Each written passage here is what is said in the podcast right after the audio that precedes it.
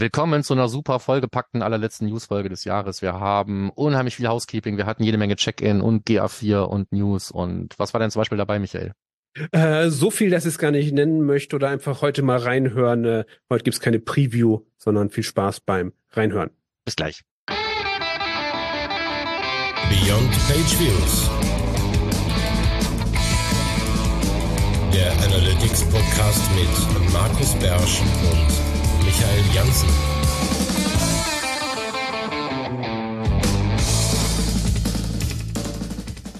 Ho, ho, ho und herzlich willkommen zur letzten Folge des Jahres, zumindest mal der letzten News-Folge des Jahres von Beyond Page Views.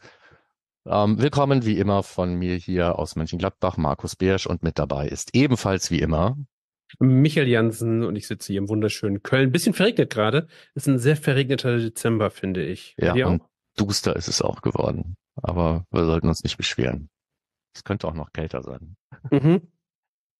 Jo, dann wollen wir mal ran an unsere letzte Newsfolge. Und wir haben tatsächlich ein bisschen Housekeeping. Wir haben sogar, ich weiß gar nicht an welcher Stelle, aber irgendwo haben wir auch noch eine Premiere. Aber ähm, fangen wir doch damit vielleicht an mit dem genau. Housekeeping und der Premiere. Wir haben so nämlich eine Sprachnachricht vorgesehen. Bekommen. Genau, so habe ich es vorgesehen. Ich habe es noch gerade nicht gefunden. Äh, Tom hat uns eine Sprachnachricht geschickt und die wollen wir doch gerne abspielen. Servus Markus, Servus Michael. Zum Ende des Jahres wollte ich nochmal kurz Danke sagen für die vielen lehrreichen Episoden von Beyond Pageview. Wir haben dieses Jahr auch wieder sehr viel mitgenommen, sehr viel Inhalt, äh, sehr viel lehrreiche Episoden, auch Spezialepisoden, die mehr in die Tiefe gehen. Auch vielen Dank nochmal immer auch für das ganze Aufbereiten. Ist eigentlich alles nicht selbstverständlich, ähm, alle Infos mal zusammenzusammeln, aggregieren und dann einfach auch wiederzugeben, dass ihr eure eigene Meinung dazu gibt. Finde ich eigentlich super. Vielen Dank. Freue mich schon aufs nächste Jahr. Viele tolle Episoden. Vielen Dank. Macht's es gut. Bis bald. Ciao, der Tom. Ja, sehr schön. Ja, finde ich auch. Dem ist kaum was hinzuzufügen. Ähm, Vielen Dank, Tom, für deine vielen Kommentare. So ist es. Und wir versuchen dann einfach weiter so am Ball zu bleiben. Aber es ist schön zu wissen, dass eben auch dieses ähm, Aggregieren, wenn man es zumindest kommentiert dazu, tatsächlich einen Mehrwert hat. Das war die Idee hinter den Newsfolgen und nicht einfach nur eine Linkliste rausballern. Ähm, dann machen wir das einfach weiter.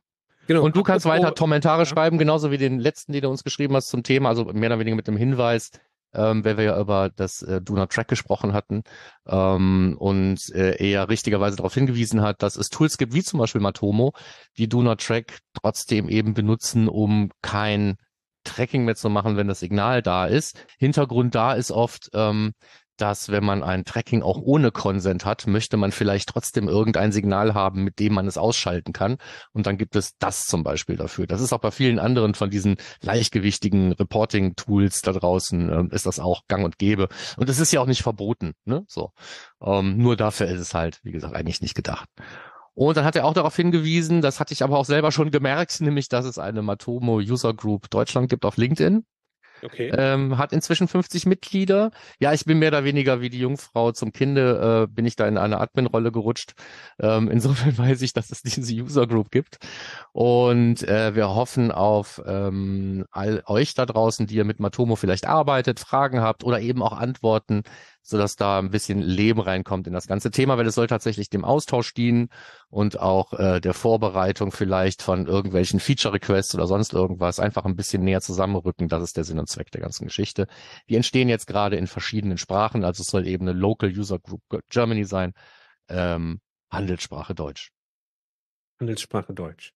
Okay, genau. und du und du bist Admin. Du, also verliere ich dich jetzt bei GA4? Bei Google Analytics verliere ich dich jetzt? Oder? Nein, nein, nein, überhaupt nicht. Ich bin einfach nur äh, Admin in dieser Gruppe geworden. Das ist eigentlich, war es gar nicht notwendig, aber es ist ja auch nicht schlimm. Es ist im Moment auch nicht viel Arbeit. Ja. Ähm, aber da kannst du dann ja auch Fragen stellen als Admin für wichtige Sachen, die du nicht weißt. Und äh, das genau. vielleicht zu unserem Projekt, worüber wir noch nicht reden. Aber auf jeden Fall, wir haben eine Veröffentlichung geplant mit einem Partner. Ähm, da passt es ganz gut zu, oder? Oh, dann habe ich noch einen Hinweis gefunden auf einen nun endgültigen Termin. Wir hatten ja mal auch etwas irrtümlich oder ähm, missverständlich darüber berichtet, dass Google irgendwie nur noch zertifizierte ähm, Consent Management Plattformen irgendwie zulässt, wenn XXX. Und dieses XXX hat sich eben nachher herausgestellt, als äh, wenn man AdSense verwenden möchte oder den Ad Manager oder AdMob, dann gilt das halt. Und der Stichtag davon, der ist jetzt klar, nämlich der 16.01.2024. Will sagen, nicht mehr, nicht mehr furchtbar viel Zeit, ähm, wenn man noch seine AdSense-Blöcke retten will und noch keine CMP einsetzt, die Google zertifiziert. Ein Link dazu auch nochmal in den äh, Kommentaren füge ich dann noch hinzu, hatten wir damals auch schon mal, da gibt es so eine Liste, was man alles einsetzen kann, wenn ihr wirklich eine sucht. Die mhm. meisten CMPs, die man kennt, sind inzwischen aber eigentlich auf dieser Liste insofern. Ja, aber 16.1. komisches Datum, oder? Warum komisch? Weil das irgendwie so mittendrin ist im Monat, so irgendwie nicht der erste, also, erste oder Nö, was ist es denn? Erste, wenigstens, ein, wenigstens ein brauchbarer Wochentag. Äh, das ist ein Dienstag, ja gut, das ist natürlich dann total logisch. Nee, weiß ich auch nicht, ey, keine Ahnung. Okay. Ja, und dann habe ich noch was zum Housekeeping ähm, hinzuzufügen. Und, und zwar ähm, etwas, was ich total gerne empfehle, wenn Menschen zu mir sagen, hey Michael, äh, also gerade in meinen Seminaren haben wir immer so einen, so einen Blog drin, wo ich auch über den Consent der Teilnehmenden äh, prüfe, ob das funktioniert und so. Und Markus, du kennst wahrscheinlich das Ergebnis. Meistens klappt es nicht ganz so gut, der Consent bei denen. Und dann sagen die, ja, wie repariere ich das dann?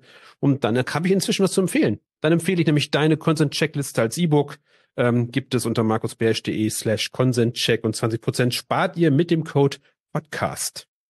Von daher habe ich letztens schon mal jemanden an dich verwiesen, weil die Menschen noch nicht verstehen, wie kompliziert oder komplex oder schwierig es sein kann, den Consent einzubauen und dass man nicht eben kurz in einer Viertelstunde erklärt werden kann. Darum, Markus, dir vielen Dank, dass du das Buch gemacht hast. Ja, und dir vielen Dank, dass du darauf hingewiesen hast. Dann kann ich mir das äh, selbst promoten hier an der Stelle sparen. Ja. Ähm, den ähm, Gutscheincode Podcast bitte alles schön groß schreiben, sonst tut's ja, glaube ich, nicht. Ich weiß es nicht genau.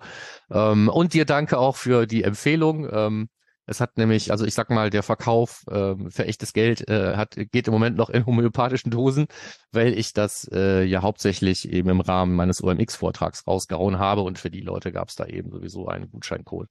Und den sehe ich natürlich schon relativ häufig. Insofern habe ich mich gefreut, dass ich nicht umsonst gemacht habe. Ich sehe also, dass da irgendwas passiert, auch wenn das eigentlich nicht so gedacht war und ich das nie wieder so machen werde. Sorry, Oliver, wenn du das hörst. Ähm, aber äh, das ist ein bisschen aus der Not geboren, diese ganze Digistore-Geschichte. Und äh, wenn ihr da eben Bock drauf habt, dann kriegt ihr das dafür schmale Mark und dann noch billiger mit Gutscheincode. 12,90 Euro werden da aufgerufen. Und da gehen noch die Prozente runter. Und dann gehen auch die Prozente runter. Ah, ja, ja, ich glaube, das kaufen wir zu Weihnachten. So, so. ab zum Check-in. Dann kommen wir zum Check-in. Housekeeping scheint sozusagen deine Sache zu sein. Äh, Check-in ist dann meine Sache. genau. Und zwar ähm, die LinkedIn-KPI sind freigestellt und über den Server-Side Google Tech Manager kann man sich da jetzt was zusammenbasteln, um die Conversions an LinkedIn zu schicken. Fand ich cool, fand ich ja. Spannend, habe ich mir dann gleich durchgelesen, was man so machen muss und so. Dann habe ich eine Anleitung gefunden, die eigentlich aus einer Quelle stammte, die eigentlich sonst ganz gut ist. Und dann war irgendwas wie mit, äh, ich muss mir über die API erstmal irgendeinen OAuth-Token selber ziehen und hier und da und dort. Auf jeden Fall sehr, sehr, sehr, sehr anstrengend. Ähm, das war dann, habe ich gesagt, habe ich reingeschrieben, auf einem Bein nackt durch einen brennenden Reifen springen ist einfacher, als die LinkedIn-KPI zu implementieren. Und dann zwei Tage liegen lassen und dann nochmal probiert und dann war es auch einfacher, weil es dann entweder anders war oder aber ich den anderen Weg nicht gefunden hatte vorher. Du hast auch schon eingebaut, oder? Ich habe es auch schon eingebaut. Ich habe mit mit diesen Reifen nicht auseinandersetzen müssen, habe aber gehört, dass also gerade am Anfang der Prozess noch scheißer war, als er jetzt im Moment mhm. ist. Insofern hast du wahrscheinlich ganz tief reingegriffen, ganz am Anfang. Und das funktionierte. Ähm, ich habe es auch implementiert eben im Auftrag eines Kunden, der mir auch diesen äh, äh, das Austoken relativ problemlos nach wenigen Stunden anliefern mhm. konnte. Insofern kann der entweder unheimlich gut durch Reifen springen oder es geht jetzt einfacher. Nein, nein, du kannst ähm, das jetzt kann direkt in der Oberfläche senden. Ne? Sollte einem auch klar sein. Es ist jetzt nicht die Facebook-API, wo man Events aller Art hinsenden kann oder sowas, also Page-Views oder sowas. Das gibt's nicht. Ne? Es werden also wirklich nur Conversions darüber versendet. Da springe ich mal gleich rein in das Thema, wo du sagst, der Page-Views nicht. Ähm, für mich macht die KPI relativ wenig Sinn in dem Zusammenhang. Von daher würde ich, also könnt ihr gerne was in die Kommentare dazu schreiben. Also ich sende auch Pageviews als Events, damit die sinnvoller ist als jetzt. Äh, ist halt ein, äh, hat die Seite besucht Event. Und das ist ja durchaus interessant, wenn du Anzeigen schaltest. Müsst ihr wissen, ob es ankommt und dann ist das die bessere Alternative, meiner Meinung nach. Ja, was ich meine, ist, dass du aus dem Browser im Moment einfach mehr Signale generieren kannst als über den serverseitigen Weg, so wie ich ihn verstanden habe, jedenfalls bisher. Standardmäßig ja, aber du kannst natürlich auch einfach selber ein Pageview schicken. Ja, ja, genau, das musst du dann eben Musst halt alles selber, jedes einzelne Event selber registrieren und äh, ja, bisschen umständlich noch. Ähm, okay.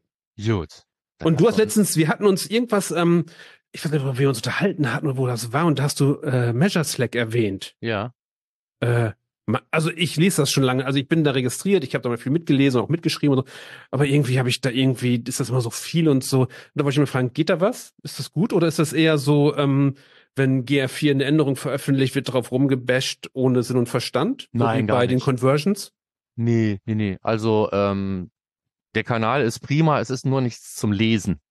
Ne? Also wenn man jetzt FOMO hat, sollte man sich davon fernhalten, weil wenn du vier Stunden nicht reingeguckt hast, sind da schon teilweise, je nachdem, in welchem, auf welchem Channel du bist, sind dann schon wieder 25 neue Nachrichten da drin.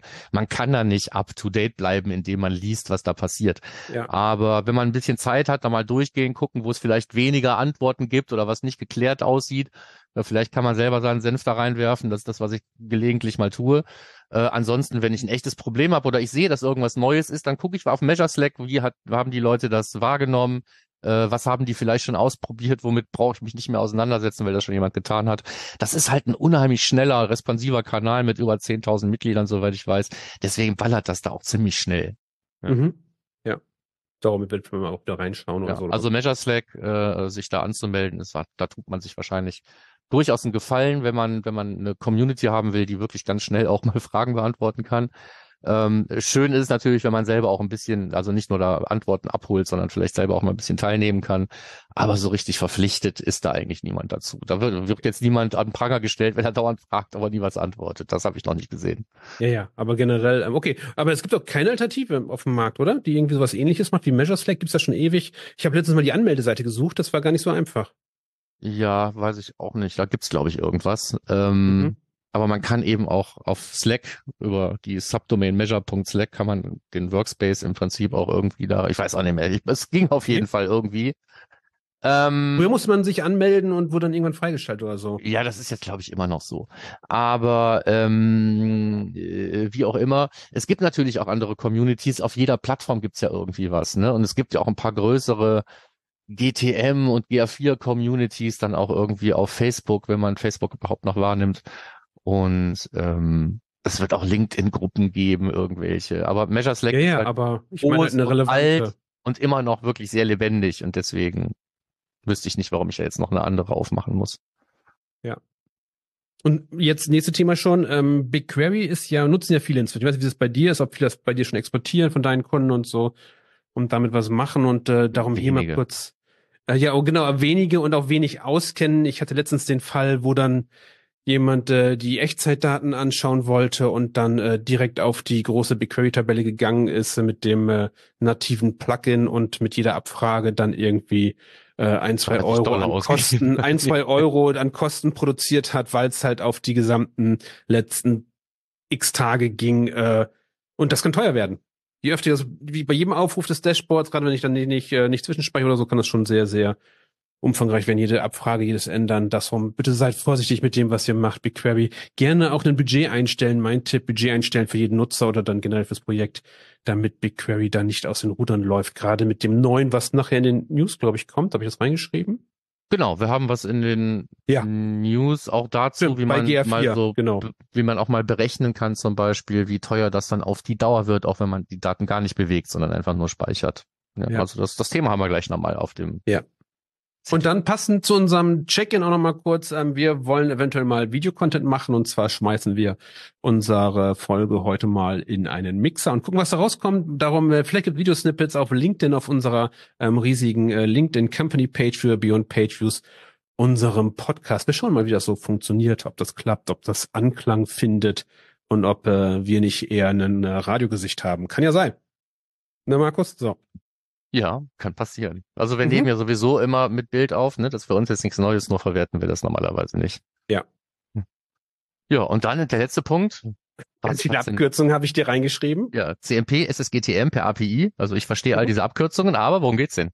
Genau, ich habe mir überlegt, ich habe da bisher noch nirgendwo eine Lösung online gefunden und zwar ähm, gerade wenn man mit dem Server-Side Google Tag Manager arbeitet und die Signale an den, also unten einen GA4-Stream oder was auch immer an den Server-Side Google Tag Manager schickt, ob man dann nicht direkt einfach die CMP-Daten, also die Consent-Zusagen oder Absagen direkt über API vom Tool holt, weil nichts anderes macht das Tool ja auch, wenn man die Seite aufruft.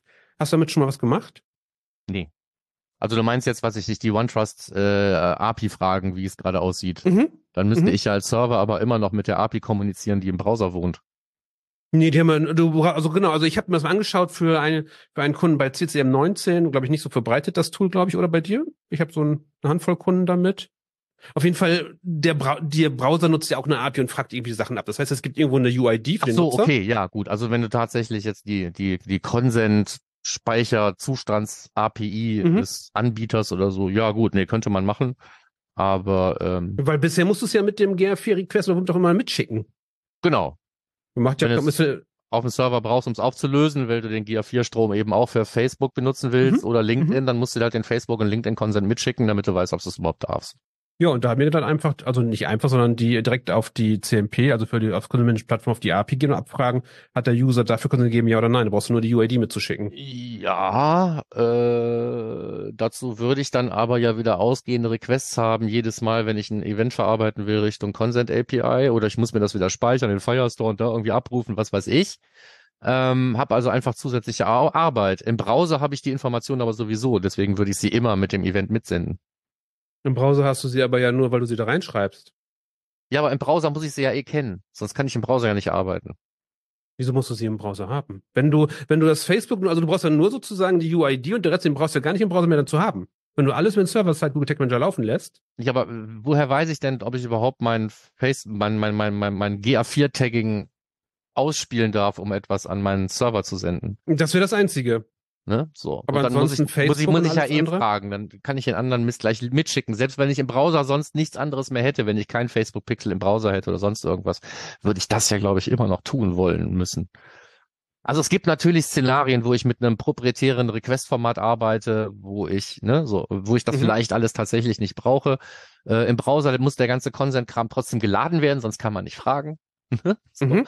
Und ähm, äh, dann könnte man theoretisch wahrscheinlich einfach eine Kommunikation zwischen CMP-Anbieter und Server-Side-Tag-Manager herstellen, um die Information jedes Mal wieder abzurufen. Aber ich halte es, wie gesagt, nicht wirklich für zielführend und wahrscheinlich einfach aus Ressourcengründen auch nicht die beste Idee.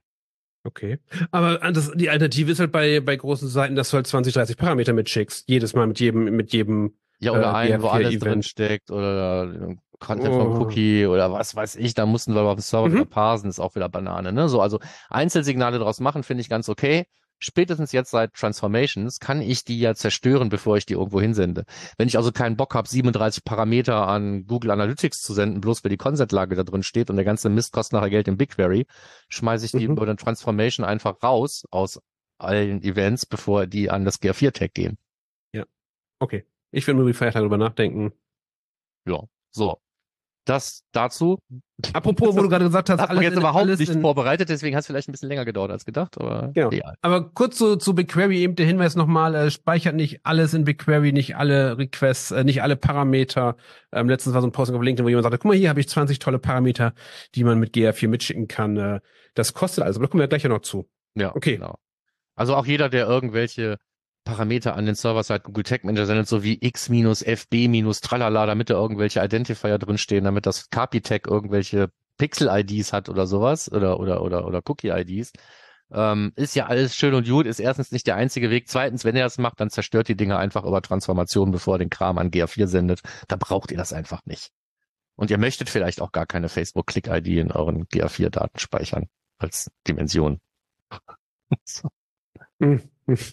Gibt Spezialisten, die wollen auch das. ja. Okay. Ja, GA4. Frag mich Stichwort immer, was, was die GA4. damit machen. Äh, Stichwort GR4. Lass uns doch mal jetzt über GR4 reden, unsere neue Rubrik, die wir jetzt zum äh, zweiten Mal benamst haben oder zum dritten Mal jetzt. Zum dritten Mal, weiß es glaub ich, sogar Zum dritten schon. Mal schon. Ja. Ähm, weil da hat sich einiges getan. Mhm. Der Einiges. 12. Februar ist ein Datum zum Beispiel. Ja. Jetzt gucke ich nicht nach, was das für ein Wochentag ist, aber ist auch irgendwie mitten im Monat. Und ähm, da werden wir Google Signals komplett los aus der Reporting Identity. Also da wird wir Yeah. alle einfach abgeschaltet.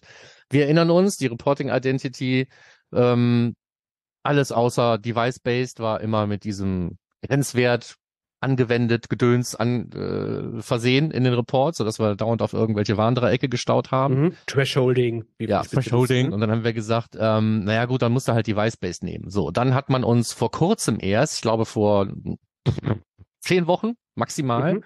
hat man uns eine neue Option gegeben bei Google Signals, wo wir sagen können, bitte ausschließen aus der Reporting Identity, weil die wahrscheinlich bei Google gemerkt haben, dass alle Leute auf Device-Based umschalten, weil alles andere halt scheiße ist wegen Signals. Und jetzt ist das nächste, was passiert, es wird überhaupt für alle deaktiviert und aus der Reporting Identity rausgeschmissen. Ob das wieder irgendwelche hm, Datenschutz-Hintergründe äh, hat oder einfach auch deswegen ist, weil es als Reporting Identity ähm, Signalgeber einfach mit viel zu vielen Nebenwirkungen versehen ist, weiß ich jetzt gerade nicht, aber schön ist es. Mhm. Hat eh mehr gestört. Und äh, oh. fallen dann auch die demografischen Merkmale weg, die ja eh kaum zu gebrauchen waren? Also die Alter, Geschlecht und Interessen? Ich glaube nicht. Es geht ja nur um die Reporting Identity. Das ist ja immer noch ähm, ein Signalgeber für Reports, aber eben nicht mehr für die ähm, für den User das würde ich schon denken, dass die Sachen immer noch bleiben. Sonst kannst du, kannst du, kannst du Signals keinem mehr verkaufen. Weiß man überhaupt nicht, was man es machen sollte, wenn man jetzt nicht gerade zufällig Werbung machen will mit den Daten. Ja. Okay. Und in dem Zusammenhang äh, auch Universal verliert Marketing-Gedönskram im März. Das heißt, äh, Retargeting und so ein Kram, alles äh, fällt dann auch bei Universal im März weg. Genau, also selbst wenn du 360 hast und nutzt das mhm. noch, dann hast du nicht bis zum Sommer, um darauf, darauf immer noch deine Marketing-Dinge zu machen. Du kannst keine Conversions mehr messen darüber und so, das tut's alles nicht mehr, wenn ich es richtig gelesen habe. Hat aber für die meisten keine Relevanz, weil das ist 360, das genau. haben die meisten nicht. Die sparen sich den einen oder anderen Euro vielleicht so. und stecken die in den BigQuery. Dafür kriegen wir jetzt alle Enhanced Conversions auch in Google Analytics 4. Was heißt das denn, Markus? Was sind Enhanced Conversions? Enhanced Conversions sind die Conversions, die man aus dem Google Ads Universum kennt und wo man äh, gehashte personenidentifizierbare Informationen daher nimmt und die zusätzlich äh, mit an die Conversion dranhängt, um die anzureichern. Mit dem Ziel, die Attribution zu ermöglichen, auch dann, wenn zum Beispiel gar keine Google Click ID mehr da war oder die nicht mehr zugeordnet werden konnte oder alle anderen Referenzen irgendwie fehlschlagen, dann hat man immer noch die Hoffnung, dass auf der anderen Seite, im Fall von Google Ads eben zum Beispiel Google, ähm, aus dieser gehashten E-Mail-Adresse herausfinden kann, wer das gewesen ist, weil man einen Hash in seiner eigenen Datenbank findet und weiß dann eben, welche E-Mail-Adresse dazu gehört und dann weiß man eventuell auch, auf welche Anzeige der vorher geklickt hat und kann die Conversion dann immer noch zuordnen. Das Zum in der Nutshell ist das nur ein Hash, ne? Enhanced Conversions. Zum Glück ist es nur ein Hash, genau.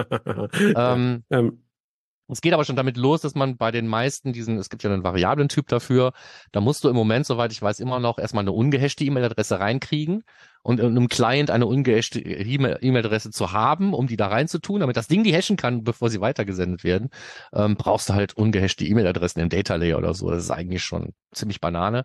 Insofern ist das mehr so ein Server-Side-Feature. Und da kann man es eben auch nutzen, theoretisch. Und was jetzt neu ist, ist, dass wir diese ganzen Informationen eben auch an GR4-Requests dranhängen können. Eigentlich an jedes Event. Äh, nicht bei jedem Event weiß man, wer da gerade unterwegs ist, aber zum Beispiel bei so einer Kaufabschlussseite an den Purchase könnte man das jetzt auch mit dranhängen. Und es würde dann eventuell auch dazu führen, dass wir, und das ist jetzt das Neue daran, eben nicht nur diese Daten auch für unsere Werbe Kontrollmaßnahmen verwenden können, also äh, über Bande an Google Ads weitergespielt, sondern wenn ich es richtig verstanden habe, sollen wir dann die, auf dieser Basis modellierte Conversions auch direkt in GA4 sehen können, unabhängig vom Kanal. Wenn wir das tun. Das ist natürlich trotzdem immer noch das gleiche Datenschutzproblem wie vorher auch. In den Data Layer würde ich sie nicht schreiben, aus tausend Gründen, also ungehasht. Ne? Selbst der Hash ist ein Problem, aber es ist immer noch nicht ganz so schlimm wie eine ungehashte E-Mail-Adresse ähm, weil wir ja wissen, dass viele Pixel einfach hingehen und nehmen sich einfach den ganzen Data Layer mit und senden den auch erstmal mit nach Hause. Weiß man nie, was man damit noch alles anfangen kann. Und dann bleibt das eigentlich ein Feature, was man nur auf Serverseite benutzen kann und natürlich sowieso nur mit Consent. Mhm. Ja, aber so wie das Facebook und alle ja auch schon machen. Auch schon. Genau. Ist ja nichts Neues, von daher. Ja, nee. Ja, so. Jetzt auch in GR4. Mal gucken, was das wird. Ja, was jetzt nochmal aufgefallen ist in dem Zusammenhang, äh, ist ja zum Beispiel auch das Thema, dass bei äh, GTAG, also seit wir das Google Tag haben und wir Google Tag Settings kennen, äh, gibt es da eben auch diese Option für User-Provided Data oder vom Nutzer bereitgestellte Daten. Ähm, und die ist automatisch an. Das heißt, wann überall man ein GTAG auf eine Seite spielt und da ist ein Formularfeld, wo jemand eine E-Mail-Adresse eingibt, nimmt sich GTAG per Default diese E-Mail-Adresse und schwupp, sendet sie schnell Richtung Google, bevor sie wieder weg ist. Und ähm, diese Option ist per Default immer eingeschaltet. Da haben wir auch schon ein, zwei Mal darauf hingewiesen hier im Podcast, dass wenn man das Thema ernst nimmt, das eigentlich erstmal ausschalten muss aktiv. Ähm, weil das ist nicht Privacy by Design. Nicht so richtig. Nee. Na Juri. Dafür gab's aber ähm, jetzt für die API neue, neue Sachen. Custom Genau. Dimensions. Also neue? man kann, man kann äh, so. das Gleiche eben auch machen. Äh, nicht nur, wenn man äh, Google Tags hat oder sonst irgendwas, sondern, wie gesagt, das ist gerade ein Server-Side-Thema. Wenn man jetzt mit dem Measurement-Protokoll arbeitet, kann man diese Daten jetzt auch über das Measurement-Protokoll mit anliefern zum gleichen Zweck. Okay. Das war der eingerückte Link hier. Mhm. Und dann haben wir was, wo ich mir gar nicht sicher war, was davon neu ist. Aber irgendwas davon ist neu. Also es gibt ähm, Custom Dimensions und äh, Custom Channel Groups und so weiter. User Properties ist ja jetzt nicht wirklich was Neues. Alles über die API. Und ich weiß nicht, ob es neu ist, dass es zum Beispiel die Custom Dimensions vorher nicht über die API gab. Ich habe vorher nie versucht. Doch. Also Custom, Natürlich. die gab es vorher wahrscheinlich auch schon. Aber dann sind die jetzt wahrscheinlich neu, dass sie verfügbar sind jetzt auch im Looker Studio. Da waren die auch schon, welche? Doch, die waren die auch schon verfügbar. Waren ja auch schon. Irgendwas Ja. davon ist neu. Channel Groups oder Custom Dimensions, ich weiß es nicht mehr. Deswegen habe ich mehr oder weniger diesen Hilfeschrei hier hinterlassen. Irgendwas ist neu, ich weiß noch nicht mehr was. Ja, in dem Zusammenhang habe ich mal versucht, äh, das passt ganz gut dazu, die Support-Seiten von äh, GR4 zu scrapen mit meinen Scrapen-Kenntnissen. Die sind aber leider liegen geblieben äh, vor äh, JavaScript-Krams und so. Weil einfach zu sehen, was ändern die eigentlich an den Hilfeseiten, hätten wir sowas vielleicht erfahren. Ähm, aber so müssen wir halt immer mutmaßen bei Änderungen. Es gibt halt kein echtes Changelog, leider. Ja, oder es gibt einen Changelog, aber da steht immer nicht alles drin, ne? Und man weiß gar nicht, wo es dann stehen würde. Ähm, Du meinst die What's New-Seite oder was meinst du? genau. Da steht immer nur die Hälfte drin. Ja, eben. Da steht dann nicht alles Ja, drin. Frechheit. So, okay, da muss man selber So, dann habe ich irgendwo gelesen, dass man demnächst äh, Vergleiche äh, speichern kann. Wo hast du das gelesen? Ich habe es gesucht, ich habe es nirgendwo gefunden. Wo hast du es gelesen? Ich Measure das- Slack oder Bei, nee, bei das oder gesehen. Das war bei LinkedIn. Ich habe vergessen, mir hier den Link von LinkedIn zu Ja. merken und den hier mit reinzupacken. auf Speichern drücken musst du dann einfach bei, wenn du das liest, einfach Speichern einfach auf drücken. Speichern drücken. Ja, ich bin echt kein Social Media Profi. Verdammte Ja. Hake. Und äh, man soll bis zu 50 Vergleiche je Property speichern können. Ich habe es gesucht, nicht gefunden. Ich habe es auch Ähm, gesucht. Ich habe es einfach gelesen, habe gesagt, ach wie toll, ausprobieren. Dann habe ich es nicht gefunden und danach nicht dran gedacht, wieder zurückzugehen. Also wäre schon, also wir gehen mal davon aus, dass es keine Ente war und dass es dann irgendwie bei uns auch mal gelegentlich ausrollt. Es wäre ja mal aber Zeit. du meinst nicht Vergleiche als Exploration speichern, oder? Nein, ich meine die, nee, das ist eine andere Geschichte. Ich meine tatsächlich die Comparisons oder Vergleiche, die man oben hinzufügen kann, da wo wir früher Segmente hatten. Mhm, mhm, mhm. Die einem jetzt ja verfolgen. Die äh, Vergleiche, das finde ich schön. Die verfolgen einen, sind nur an- defaultmäßig, glaube ich, ausgeschaltet. Kannst du immer wieder anschalten, sozusagen in deiner Sitzung beibehalten. Das finde ich super. Mhm. Das ist schon mal was. Ne? So. Ja. So, dann können Explorations jetzt letzte 28 Tage. Das heißt, es Mhm. gibt einen rollierenden Zeitraum Mhm, und nicht mhm. einfach nur den letzten, den man da eingestellt hat und wenn man nach drei Monaten später reinguckt, steht, nee, nee, keine Daten mehr, ungültig, weg, hm, zieh. Genau, ich Das habe das, was normalerweise immer passiert. Weil ich bisher noch nicht weitergegeben habe, wollte ich immer noch machen, aber das heißt, dass ich das, wenn ich sie weitergebe, scheinbar auch die letzten 28 Tage dann sind. Das wäre natürlich praktisch. Nicht nur für mich selber, sondern halt auch für andere. Weil bisher war ja immer das Datum, was ich abgespeichert habe, blieb und jetzt scheinbar letzte 28 Tage als Genau. Beispiel. Finde ich eine sehr schöne Lösung. Also ne- immer noch nicht gut, aber immer schon ganz. Äh, Ja, aber es macht diese Read-Only-Dinger eben auch, sagen wir mal, über 14 Monate hinaus nützlich. genau. Und, aber, aber dafür müssen wir jetzt unsere Supportverträge einstellen, wo wir uns morgens eingeloggt haben und immer einen Tag weitergestellt haben. Bei den Kunden. Ja, da, da, das hat doch sowieso schon längst die KI für dich übernommen. Ach so, okay. So, was haben wir noch? Anzeigeninhalt versus Anzeigenformate. Wer wird gewinnen? Mhm, Das mhm, klingt nach mhm. einem Gewinnspiel. Kampagnendimensionen ist das, ist das Stichwort. Genau, ich, mir ist aufgefallen, äh, ich war im Seminar und plötzlich dachte so, äh, äh, da fehlt eine sekundäre Dimension, die ist weg und plötzlich eine neue da. Und zwar haben die bei den Kampagnendimensionen ist jetzt plötzlich der Anzeigeninhalt. Also das ähm, UTM-Content ist jetzt als sekundäre Dimension in den Sitzungsberichten nicht mehr als sekundäre Dimension verfügbar. Ist weg. Fand ich eigentlich total praktisch bisher. Ähm, dafür ist jetzt aber das Anzeigenformat dazugekommen haben jetzt ausgetauscht. In Looker Studio ist es noch so, dass da noch der äh, Anzeigeninhalt ist, ähm, noch nicht das Anzeigenformat, aber ähm, von daher bin ich gespannt, wer gewinnen wird. Und das war wieder so ein Fall, wo ich gerne eine alte Support-Seite aufrufen hätte von den UTM, UTM-Parametern, weil da stand irgendwann mal, dass es nicht klar ist, ob UTM-Content GA4 überleben wird. Inzwischen ist es ein normaler Parameter, den sie behaupten, aber es war mal drin, dass sie nicht wissen, ob es bleibt. Jetzt müssen wir wissen, bleibt's, bleibt's nicht? Ja, Wer gewinnt? Jetzt sind wir zumindest gerade in dieser Phase, wo wir noch hoffen können. Ich finde ja, ich finde ja beide Bugs gut. gibt. Ja, eben. Ne? Es ist blöd, das eine wegzunehmen, bloß wenn man das andere jetzt dazu nimmt. So. Dann hast du was gefunden, was auch teuer Geld kosten kann. Ja, hast du das auch schon gefunden? Nein. Da gab es relativ wenig Informationen zu, fand ich. Das ist wahrscheinlich erst die Tage rausbekommen.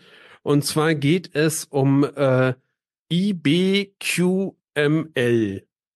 Können Sie sich vorstellen, was dahinter steckt? Äh, Nee, ich bin so alt, dass ich bei eBay immer noch an Interbase denke. Deswegen in dem Zusammenhang kann ich dir nicht Okay. sagen, was das bedeutet. ich habe gedacht an IBM oder so.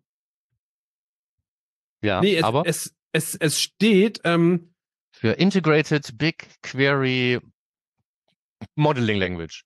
Nein. Instant BigQuery Machine Learning. Ah, nach ML Machine Learning. Verdammte Mhm, Hake, mhm, natürlich. mhm. Und ja. die Idee dahinter, ich habe es gestern nur mal kurz gelesen, noch nicht viel dazu gefunden, aber es scheint darum zu gehen, dass da, wo du sonst deine deine Dataforms oder deine ETL-Prozesse oder sonstiges auf BigQuery aufgebaut hast, um da vernünftige Daten rauszuziehen, sollst du jetzt in einer halben Stunde schaffen, indem du einfach ähm, dieses Instant BigQuery Machine Learning auf GR4 wirfst und deine Ergebnisse hast. Okay, das lernt dann, wie ich die Daten eigentlich haben will und dann macht es das automatisch für mich, oder? Klingt Ahnung. interessant.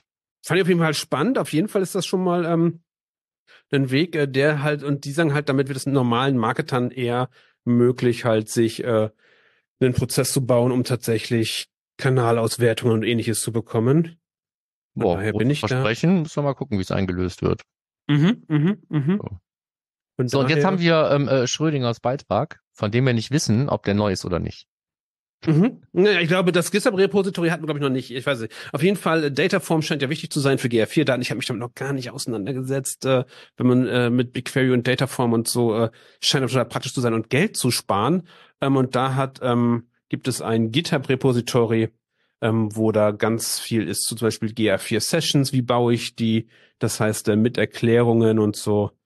Ähm, was muss ich da einstellen, was muss ich basteln, damit ich tatsächlich einen vernünftigen Table bekomme für äh, so ein für so meine GR4-Daten. Das war's schon. Ja. Und dazu haben wir dann noch einen Link dahinter, noch ein bisschen mehr Erklärungen von jemand anders, äh, von Data to Value aus den Niederlanden. Von daher, wenn ihr euch mit Dataform auseinandersetzen wollt und GR4 und warum das äh, sinnvoll sein kann und ihr vielleicht noch nicht auf IBQML umsteigen wollt, äh, dann könnte das das für euch sein. Vielleicht ist es auch so ein äh, Feiertagsprojekt. Markus, wie viel, wie viele Stunden hast du schon verplant von deinen Feiertagsprojekten? Äh, Ich bin bei minus X, also ich habe einfach schon zu viel vor. Ähm, Ich muss das alles am besten streichen, weil Ja. Und vorne nochmal anfangen, auf dem weißen Blatt Papier nochmal anfangen. Okay, damit werden wir erstmal durch, so grob Genau. mit GA4. ja, das hat uns aber auch einige Zeit gekostet. Mal gucken, ob wir jetzt durch die Fundstücke hasten können. Schauen wir. Ja, du, du, du drückst hier so auf die, auf die, auf die, auf die, was, auf die, nicht Tränendrüse, auf was drückst du denn? Auf die Tube, Herr J. Auf die Tube drückst du, genau, obwohl, Ja, so. ihr habt ja gerade Feiertage, ihr fahrt gerade wahrscheinlich irgendwie mit der Bahn und im Auto und habt genügend Zeit, Podcast zu hören. Darum interessieren mich heute die 45 Minuten Beschränkung, die wir uns sonst mal geben, nicht so richtig. Aber jetzt zu den Fundstücken, ne? Genau. So, was lange währt, geht endlich los. Äh, ab Januar sterben die äh, Second-Party-Cookies, das soll natürlich Third-Party-Cookies heißen, äh, die Third-Party-Cookies bei einem Prozent der Chrome-Nutzer. Und dann ist irgendwann dann äh, März, nächster Meilenstein und tralala. Mhm, Jedenfalls mhm. dieses Jahr geht's denen ja an den Kragen und dieses Face-Out beginnt jetzt und dazu hatten wir letztes Mal auch schon mal was ähm, gepostet, wie man gucken kann, was, wann, wie, wo irgendwie ähm, davon betroffen sein könnte. Und äh, jetzt haben wir nochmal einen Blogbeitrag mit diesem Face-Out, dem Countdown. Ja. So, dann die nächste Zahl eigentlich, die nehme ich gleich mit. Ähm, hab, ich weiß gar nicht, wie ich darüber gestolpert bin, aber es gibt eine automatisierte Erhebung bei, äh, jetzt weiß ich gar nicht mehr, 1000, nee, die Zahl steht da irgendwie drin, also bei ziemlich vielen Websites, ähm, wie es aussieht mit dem äh, Sammeln von User-Daten im weitesten Sinne. Weil man sich jetzt fragen muss, was alles sind User-Daten, dann kann ja jeder auch seine eigene Interpretation haben. Ähm, aber laut dieser Studie sammeln halt 65,4 Prozent aller untersuchten Websites auch dann die User-Daten, wenn es keine Zustimmung dazu gegeben hat. Das kann also bedeuten, dass die Consent-Implementierung falsch war oder dass man meint, man könnte trotzdem irgendetwas sammeln, weil es in seinem eigenen berechtigten Interesse ist oder wie auch immer. Und diese Studie ähm, nimmt das Ganze ziemlich wissenschaftlich auseinander, weil es halt dummerweise eine richtige Studie ist. Aber wer da mal nachgucken möchte, der findet da alles dazu. Unter dem Link. Finde find ich aber schwierig, gerade in Zeiten von Server-Side Google Tag Manager. Ja, also das würde ja halt bedeuten, aber nur, dass die Dunkelziffer noch höher liegt. Ne? Mhm, Also bei, mhm. bei einem Drittel der untersuchten Websites konnte man es nachweisen und beim Rest weiß man es nicht. Ne? So, die haben es vielleicht nicht erwischen lassen. Ähm, das bedeutet aber eben auch, und das stützt meine These, dass ähm, äh, ich habe ja selber dann auch in, in meinem Vortrag auf OMX habe ich gesagt, dass für, nach meinem Bauchgefühl 80 Prozent aller Consent-Implementierungen äh, spätestens, wenn man etwas strengere äh, Maßstäbe anlegt, in irgendeiner Art und Weise falsch sind oder Mhm. ähm, nicht nicht unbedingt im Sinne von dass äh, die den Datenschutz mit Füßen treten, aber die verzichten vielleicht unfreiwillig auf Daten, die man eigentlich erheben könnte. Also je nachdem, aus welcher Perspektive man draufschaut, findet man eigentlich in acht von zehn Setups irgendwo einen Fehler. Ja, ich habe gehört, es gibt zum äh, Consent-Check so noch so eine so ein E-Book mit Checkliste und so. Hast du da was von gehört? ja, genau. So, da hat es ja darauf hingewiesen. Und genau um Genau. den Kontext geht das. Ne? So, also das ist jetzt nicht wirklich von der Hand zu weisen, dass das echt ein Problem ist bei den meisten Setups. So, Apropos Consent hat ähm, eTracker jetzt verkündet, dass es eine integrierte Consent-Management-Plattform gibt. Äh, ich persönlich halte nicht viel davon, wenn Tracking-Software eine eigene CMP innehat. Ja. Ich auch nicht, aber ich habe ja beim Lesen fast mein Old Spice verschüttet. Ähm, ich dachte ja eigentlich, beim E-Tracker passiert jetzt nicht mehr großartig viel, äh, funktionsmäßig. Äh, und dann kommen die da ähm, ganz überraschend äh, mit, ne- mit, mit, mit so einem Feature daher. Ähm, ich habe auch nur den Newsletter gelesen, der ist hier auch verlinkt. Ich habe mir das Feature noch nicht angeschaut. Gerade jetzt, wo an CMPs ja noch erhöhte Anforderungen gestellt werden, um Google zertifiziert zu sein, wenn es einen da interessiert, wahrscheinlich nicht. Ähm, oder eben um den Consent-Mode sauber auszuspielen, damit man seine Marketing-Tags und tralala. Aber wenn ich jetzt sage, ich biete eine CMP an, dann muss die ja mehr können als nur den E-Tracker. Dann ergibt gar- gar keinen Sinn. Äh, insofern spannendes Thema, finde ich. Bei E-Tracker gibt es jetzt demnächst eine CMP. Und es ist dann eben auch integriert in die Suite, ähnlich wie man das von Pivot Pro vielleicht kennt. Ne? Auch da musste man ja jetzt irgendwie handeln und das eigene eher einfache Tool gegen ein etwas komplexeres nochmal ergänzen. Werden wir sehen, was dabei rauskommt. Ja, und dazu ganz kurz, äh, es geht alles automatisch, Markus. Hinzugefügte also- dritte Tags werden automatisch über das Consent-Management gesteuert und müssen dort nicht nachgepflegt werden. Ja, gut. Ja, wenn, das- wenn, eTracker. wenn, Automatisch, alles automatisch. Dann ist das alles wahrscheinlich auch gleich in der richtigen Kategorie oder so. Ne? Spannend. Automatisch finde ich immer schwierig. Bei allen Tools, ich finde automatisch bei allem schwierig. Ja, ja, auf jeden Fall. Finde ich das spannend. Und ähm, um das Triple zum Thema Consent irgendwie voll zu machen, gibt's hier noch einen dr- dritten Beitrag zu dem Da Thema. habe ich mich gewundert. Da habe ich mich auch gewundert. Dass Warum? es ähm, zwei Plugins gibt, äh, das meinst du jetzt gerade, ne? ja, genau. Dass es zwei Plugins gibt äh, für den Server-Side Google Tech Manager, die beide nahezu das gleiche machen von zwei verschiedenen Menschen. Nee, die sind ja gar nicht für den Server-Side Google Tag Manager. Die sind ja so. beide für den Client Entschuldigung, Google stimmt. Tag Manager. Sind beide für einen Client-Side. Ich habe mich Ja, weil es ja auch lassen. tatsächlich um das nochmal Wiederholen von Dingen im Data Layer geht. Also Mhm. ganz von vorne angefangen. Ähm, eine der größten Probleme, die wir haben, wenn es um Consent geht, ist oft das Thema Race Conditions. Ne? So, dass also einfach die Reihenfolge der Dinge im Data Layer nicht so ist, wie wir es gerne hätten. Irgendwelche E-Commerce-Events finden statt. Wir wissen aber noch nicht, ob wir Consent haben. Dann müssen wir darauf warten, bauen Triggergruppen, tralala. Und dann sind die schon wieder leer, wenn sie dann, wenn dann Consent ist, ist der E-Commerce schon wieder leer, weil schon Genau. wieder einen, äh, Überschrieben, andere Items drin, weiß der Geier, es können tausend Sachen schiefgehen. Und ähm, das, was haben wir auch schon mal drüber geredet, im ähnlichen Zusammenhang, was man natürlich auch machen kann, ist, man geht durch den Data Layer und wiederholt einfach die Events, von denen man weiß, dass man die jetzt verarbeiten darf und nimmt dann eben frische Daten und kann die nochmal neu verarbeiten. Und das habe ich auch schon in ein paar Setups genutzt, aber irgendwann ähm, hatte ich gedacht, äh, als ich es zum dritten Mal nicht mehr wusste, wo ich es zuletzt verbaut habe, um mir das HTML-Tag irgendwie rauszusuchen, habe ich gedacht, das musst du jetzt mal irgendwie äh, dir auf GitHub irgendwo ähm, unter, unterbringen. Und dann kannst du auch den ganzen Weg gehen und machst dann gleich ein Template draus. Also habe ich ein Template draus gemacht, das Ding heißt Data Layer Event Repeater und ähm, mehr oder weniger zeitgleich zu dem Ding, wo ich das gebaut habe, hatte ich dann auf LinkedIn gesehen, dass ähm, äh, es geteilt wurde, dass bei Morstade eben auch das gleiche Ding mehr oder weniger äh, auch vor ein paar Wochen schon entstanden ist und den Namen Backtrack hat. Das heißt also, es gibt zwei Dinge, die mehr oder weniger echt zeitgleich entstanden sind, wahrscheinlich, weil wir alle mit den gleichen Problemen uns immer rumschlagen. Und ähm, jetzt haben wir zwei Dinge, die das gleiche Problem lösen. Ich kenne meins natürlich besser als das andere, aber ich denke, die werden beide mehr oder weniger auch vergleichbar sein in dem, was dabei rauskommt. Und äh, dann habe ich dazu eben auch, um das ganze Thema Race Conditions nochmal genauer unter die Lupe zu nehmen, auch ein YouTube-Video gemacht und das soll auch verlinkt sein in unseren Show Notes. Und dann sind wir, glaube ich, jetzt mal durch, was Consent angeht. Hast du da auch äh, B-Roll-Bilder drin oder Videos in deinem YouTube-Video? Ja, Von Mario Videos- Kart? Videos. Von Mario Kart, wie die sich überholen, wie in der Race Condition oder sowas? Nein, habe ich nicht. Schade. Aber ich habe eine lustige Illustration zu dem Thema, Okay. wo mir Dolly geholfen hat, das zu malen. So, dann ähm, Pivik Pro. Auch dein Thema, oder? Mehr oder weniger, würde ich sagen. Da mache ich eigentlich nichts mit mit Pivik Pro. Ja, aber das geht ja vielen anderen nicht so. Die machen da was mit. Ja, ja, und ja, ja. darum- brauchen dann- ja.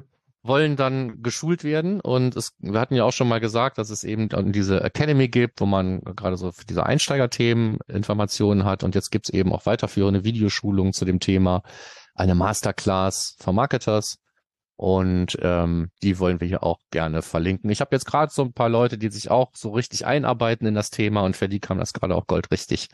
Insofern gilt das vielleicht ja auch für euch und Mhm. dann habt ihr hier die weiterführenden Videoschulungen zu Pivik Pro als Link in den Show Nur- Notes. Nur gegen E-Mail gibt's die Schulungen übrigens.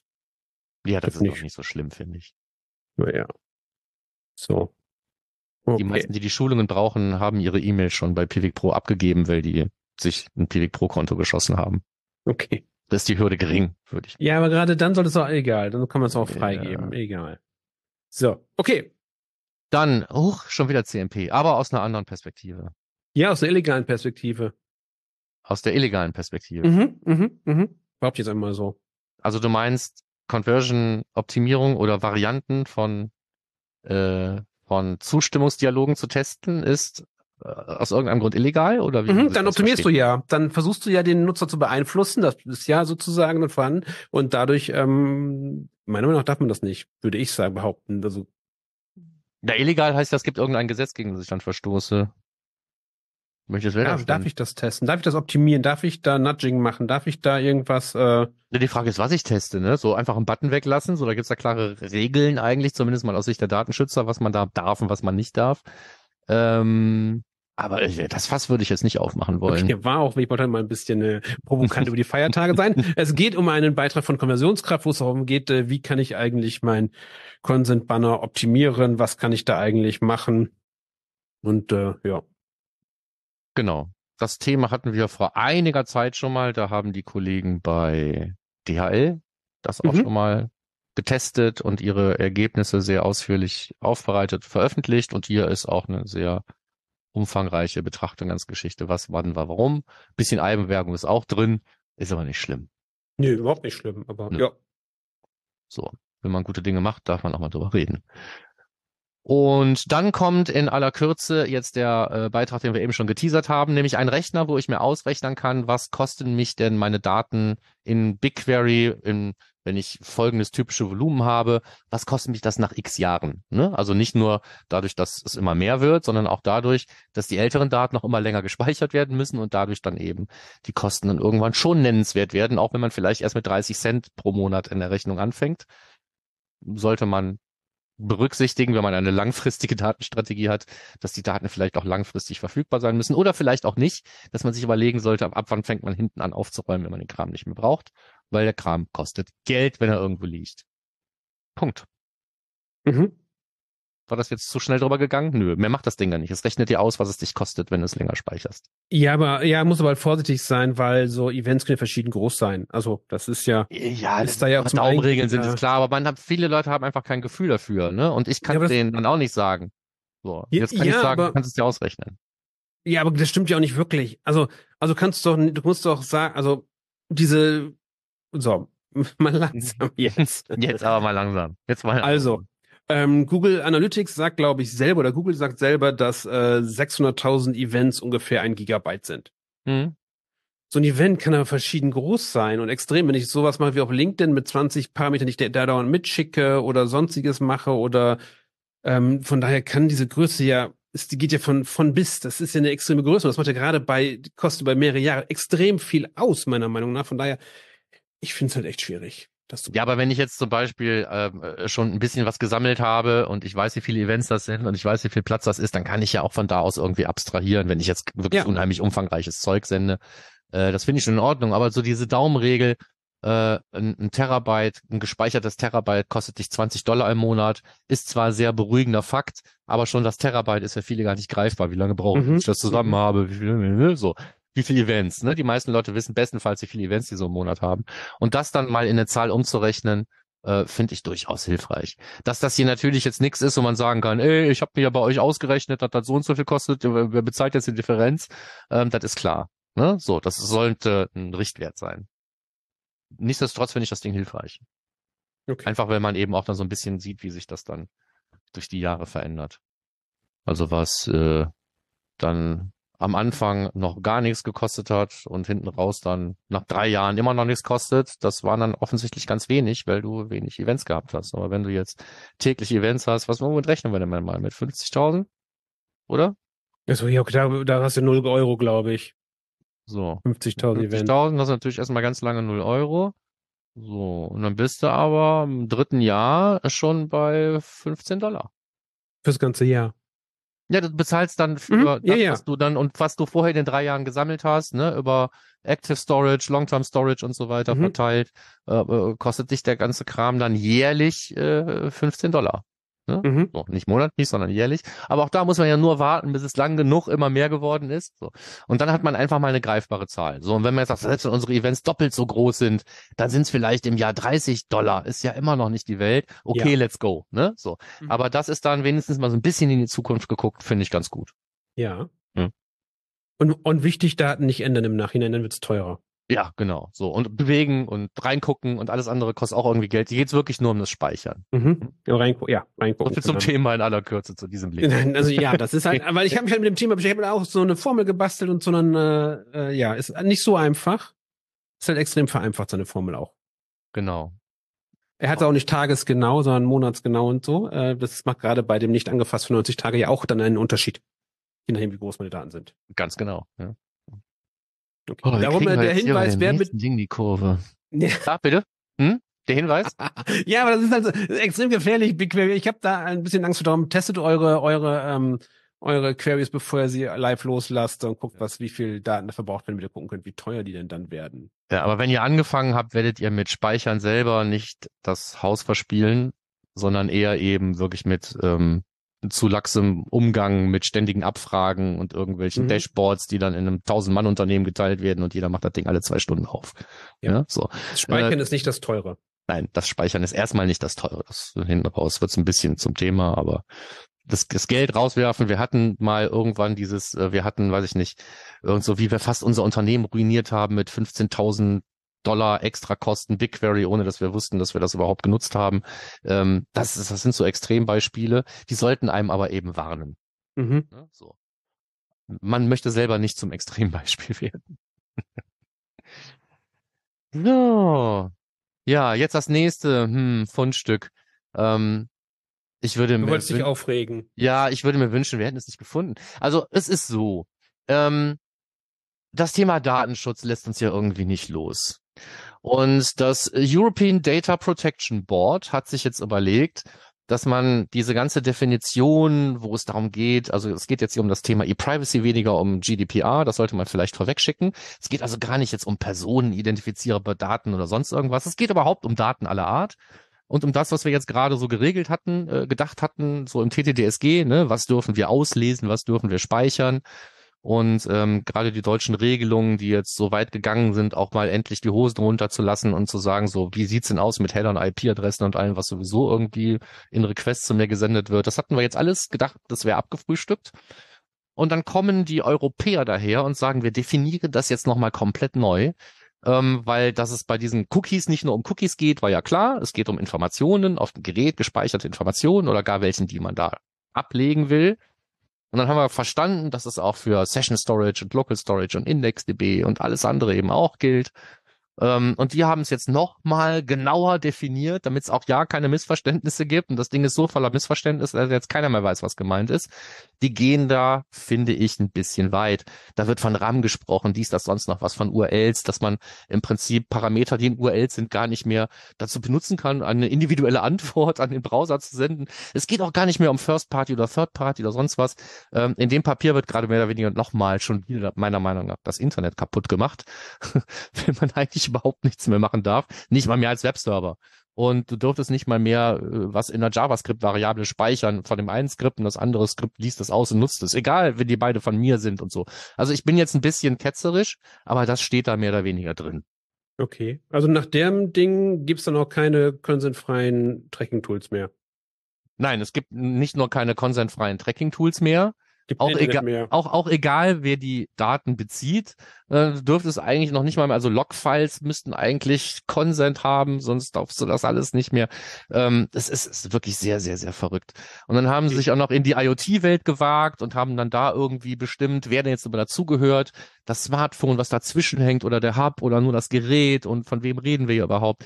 Ähm, das ist alles wirklich sehr, sehr, sehr abstrus. Je länger es wird, je weiter man hinten rauskommt, desto mehr Fragezeichen entstehen da und desto häufiger widersprechen die sich meines Erachtens selber. So, warum rege ich mich da so auf? Ich rege mich so auf, weil ich das scheiße finde. Und weil wir ursprünglich bis zum 28. 28. Dezember verlängert jetzt bis zum 18. Januar die Möglichkeit haben, Feedback darauf zu geben. Das bedeutet nicht, dass wenn wir jetzt alle Feedback geben, dass die sich das nochmal überlegen, aber vielleicht sollte man trotzdem von seinem Recht Gebrauch machen und die wenigstens wissen lassen, dass wir das, dass das mehr Fragezeichen als Ausrufezeichen erzeugt. Stellt eure Fragen, lest es durch, überlegt euch, was es bedeutet für euer Produkt. Es geht auch gar nicht mehr um Tracking, es geht eigentlich schon eigentlich um Websites. Eigentlich kannst du WordPress nicht mehr betreiben, wenn du das wirklich nach den Buchstaben genau nimmst, was da steht. Okay. Und wenn ihr auch das Gefühl habt, das ist so nicht richtig, dann gebt euch das einfach. Und wenn ihr keinen Bock habt, das mit eurem eigenen Namen zu machen, dann ist unter dem dritten Link, den ich hier reingepackt habe, ein äh, empfohlener, sehr, sehr, sehr langer Beitrag auf LinkedIn. Ähm, äh, wird euch sogar noch angeboten, das über diese Leute zu machen. Dann könnt ihr euch da beschweren und die geben es dann für euch weiter. Dann ist euer Name noch nicht mal in der Datenbank der EU gespeichert. Dann steht da nicht, dass ihr das scheiße findet. okay. Gut. Lass uns zum nächsten Thema weiter. Ich krieg schlechte Laune. Ja, so, was ist einfach verrückt. Lass uns doch mal So. den Data Layer reparieren. Genau, ja. Ich habe dazu mal geschrieben, äh, Verzweiflung pur eigentlich. Aber ähm, der liebe Justus hat auf seinem Blog beschrieben, wie man einen Data Layer Proxy betreibt, so dass man äh, im Prinzip alles, was im Data Layer ankommt, erst nochmal in Ordnung bringen kann, bevor man den Tag Manager drauf loslässt. Das ist was anderes als der Tag Manager Repeater. Der nimmt sich ja einfach, über den wir eben geredet haben, der nimmt sich das, was im, Tag, im Data Layer ankommt und pusht es eventuell nochmal da rein, weil ich es jetzt nochmal brauche. Und hier ist ein etwas anderer Ansatz. Ähm, hier kann ich nämlich Sachen erstmal bearbeiten, bevor der Tag Manager es verarbeitet. Das ist die Idee. Ist aber meines Erachtens nur, wirst, wirst du nur dann brauchen, wenn du keine Kontrolle darüber hast, was für ein Mist die Anwendung in den Data Layer schreibt und du willst es reparieren, bevor der Tag Manager sich damit auseinandersetzen muss. Es ist so ein bisschen eine Verzweiflungstat, finde ich. Nichtsdestotrotz technisch interessant und relevant und deswegen hier verlinkt. Könntest du damit dann auch E-Mail-Adressen sperren? Fällt mir gerade ein, dass du die gar nicht weitergibst an den Data Layer? Äh, du könntest die damit dem Tag Manager vorenthalten, aber ich sag mal so richtig, weil eigentlich könntest du die auch rausschmeißen. Theoretisch, wahrscheinlich. Muss den Justus fragen. Okay. okay. Aber, ähm, also, aber, gesagt, aber im Prinzip finde ich das eigentlich eine sehr coole Idee, was er da macht. Das ist so, sowas wie die Transformation serverseitig. genau. Das wäre eigentlich ein Ding, was praktisch wäre, was wir das, auch das im Client hätten. Genau. Ne? So, also alles, Also was du da als hat natürlich trotzdem eine gewisse Lebensdauer, auch wenn die sehr kurz ist dann. Ne? So, Mhm. aber äh, ja, es ist so eine Art Data Redaction, könnte man damit wahrscheinlich auch bauen. Mhm.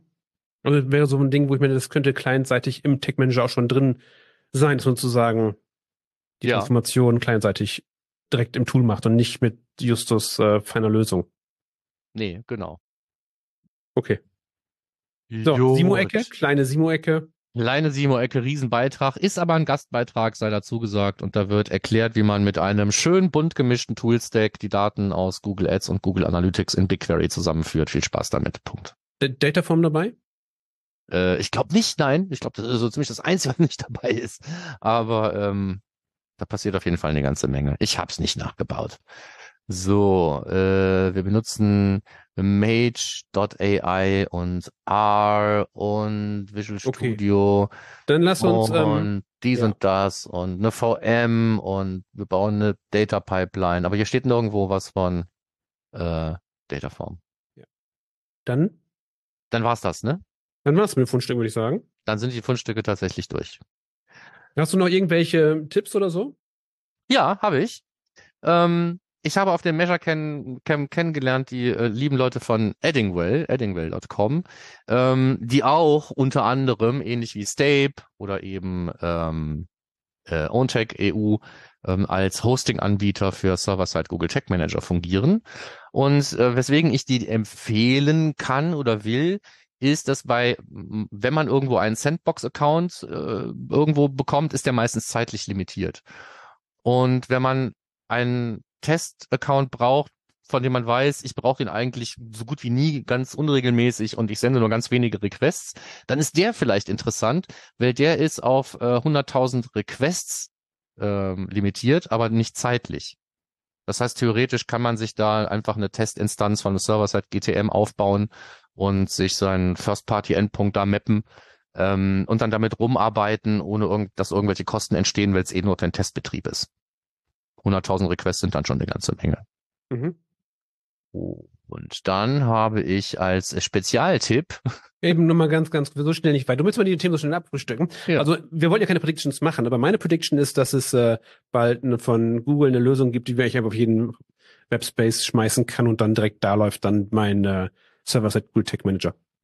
Kein kompliziertes Docker, sondern einfach wie WordPress installieren und ich habe meinen Server-Side Google Tech Manager. Weil der nur auf Requests reagiert. Mhm. Auf meinen Webserver, auf dem ich auch meine Webseite habe? Wie auch immer du es handhaben möchtest. Hm. Hm, weiß ich nicht. Weil was spricht also dagegen? Ist, ist eine bold Prediction, würde ich sagen. Mhm, so. mhm, Predictions mhm. kommen wir ja gleich eh nochmal und mhm. reden wir da vielleicht nochmal drüber. Ja, aber jetzt, wo, wo halt Google merkt, dass sie alle weggehen von äh, Google Cloud dann mit und vielleicht zu anderen Anbietern gehen, können sagen, na, dann gehen wir halt ein Ding frei, was halt dann komplett frei macht ja. auf. Ja gut, wenn ich jetzt zu Stape gehe oder zum Justus oder sonst irgendwo hin, auch da, dann ist es am Ende des Tages auch wieder AWS, Azure oder GCP. Ne? Insofern laufen denen die Leute nicht durchaus weg. Mhm. Das sind ja eigentlich nur Multiplikatoren für die Cloud-Anbieter. Und die leben größtenteils wahrscheinlich auch davon, dass die da ganz ordentliche Deals haben will, die in großen Mengen einkaufen oder für die nächsten mhm. drei Jahre zum Festpreis oder wie auch immer. Mhm. Ne? Äh, ja, äh, dann der zweite Tipp ist ähm, eher so ein Scherztipp vielleicht. Ähm, Nein, aber ich habe ich habe ihn aus einer aus einer ernsten äh, aus einem ernsten Bedürfnis rausgebaut. Ähm, ich brauchte für eine Staging-Umgebung ein Tool, mit dem ich Consent einholen kann, ohne dass ich da User-Centrics für benutze. Aber auf der Live-Website sollte nachher User-Centrics laufen. Ähm, also habe ich ein paar Zeilen JavaScript zusammengefummelt, die ich als HTML-Tag ausgespielt habe auf diesem Stage äh, Staging-Container ähm, der mir dann eben irgendwelche User-Centrics-Events da reingeballert hat. Und dann hat irgendwann hatte ich dann einen einfachen Dialog und dann hat es mich irgendwann erwischt. Und dann habe ich den Dialog noch ein bisschen schöner gemacht und jetzt ist da genau der Dialog, ähm, den ich auch gezeigt habe auf meinem Vortrag zu OMX. Ähm, da geht es nämlich darum, dass aus Sicht von Daten die Frage nach Zustimmung oder Ablehnung von Tracking ja eine digital existenzielle Frage ist, die da ist, sein oder nicht sein. Wenn du auf Ablehnen klickst, warst du ja digital gesehen gar nicht da, weil man dich nicht messen darf. Und sein wäre dann eben akzeptieren. Und genauso sieht dieser Dialog aus. Ne? Da äh, ist ein, ein, ein, Shakespeare zu sehen und er fragt tatsächlich nur nach sein oder nicht sein. Äh, die Wahl wird nur in einem Session-Cookie gespeichert, damit man beim Debuggen äh, einfach den Tab zumachen kann, wieder aufmachen kann und kann wieder eine neue frische Consent-Lage sich anschauen. Dient also wirklich nur Testzwecken, äh, ist keinesfalls für irgendeine Live-Website als Consent-Dialog geeignet, aber simuliert dann eben im Großen und Ganzen die Consent-Lage im Data Layer, genauso wie es bei User-Centrics auch aussehen würde. Das Ding gibt's bei GitHub und könnt ihr euch dann für eure eigenen Testumgebungen, wenn ihr dann Consent-Dialog braucht, dann tut's der genauso gut wie jeder andere. Gut.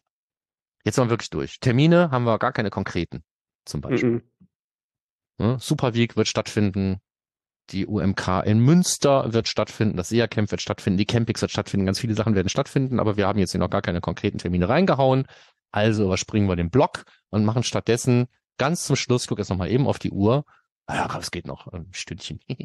ähm, ich hatte gedacht, dass unsere letzte Newsfolge des Jahres ist, ähm, äh, mache ich äh, ganz kurz ein, einen Satz zum Thema Highlights des vergangenen Jahres und ich wage eine Voraussage für das nächste Jahr und das muss dann reichen.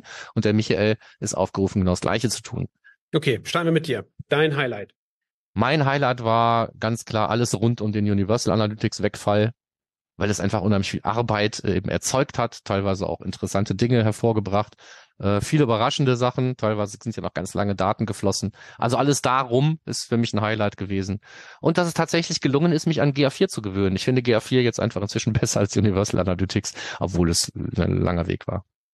Und das ist auch gleich meine Prognose. Ich glaube, diese ziemlich planlos erscheinende und mit ziemlich vielen Umwegen gespickte Entwicklung von GA4 geht weiter. Bestes Beispiel war die Sache mit der Reporting Identity. Ja. Erst drin, dann optional raus, jetzt für alle dann nicht mehr, was Singles angeht und so. Also ich glaube, das ist noch nicht das letzte Mal, dass wir uns gewundert haben. Ähm, wir haben ähm, Attributionsmodelle bekommen und dann wurden sie uns wieder genommen. Ja, das sind alles so komische Sachen, die ich bei einem geplanten bei einer geplanten Produkteinführung und Entwicklung eigentlich nicht erwarten würde. Wie sieht's denn bei dir aus?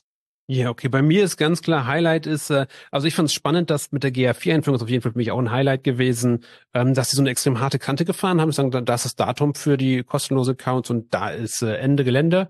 Das fand ich schon, schon sehr, sehr, sehr bemerkenswert, dass äh, Google gesagt hat, hier, nee, wir verlängern das nicht nochmal oder so. Ähm, von daher das auf jeden Fall. Und dann aber mit GA4 die unendlichen Möglichkeiten, wovon wir noch einen Bruchteil bisher erst gesehen haben, was mit den Daten alles möglich ist und dass man viel, viel mehr machen kann, auch an der Oberfläche, was man da ändern kann, was man zusammenschmeißen kann, was man an Auswertungen fahren kann. Also ich finde tatsächlich, ähm, Webanalyse ist dann nochmal viel spannender geworden, weil die Möglichkeit, mit Daten zu arbeiten, viel größer geworden ist.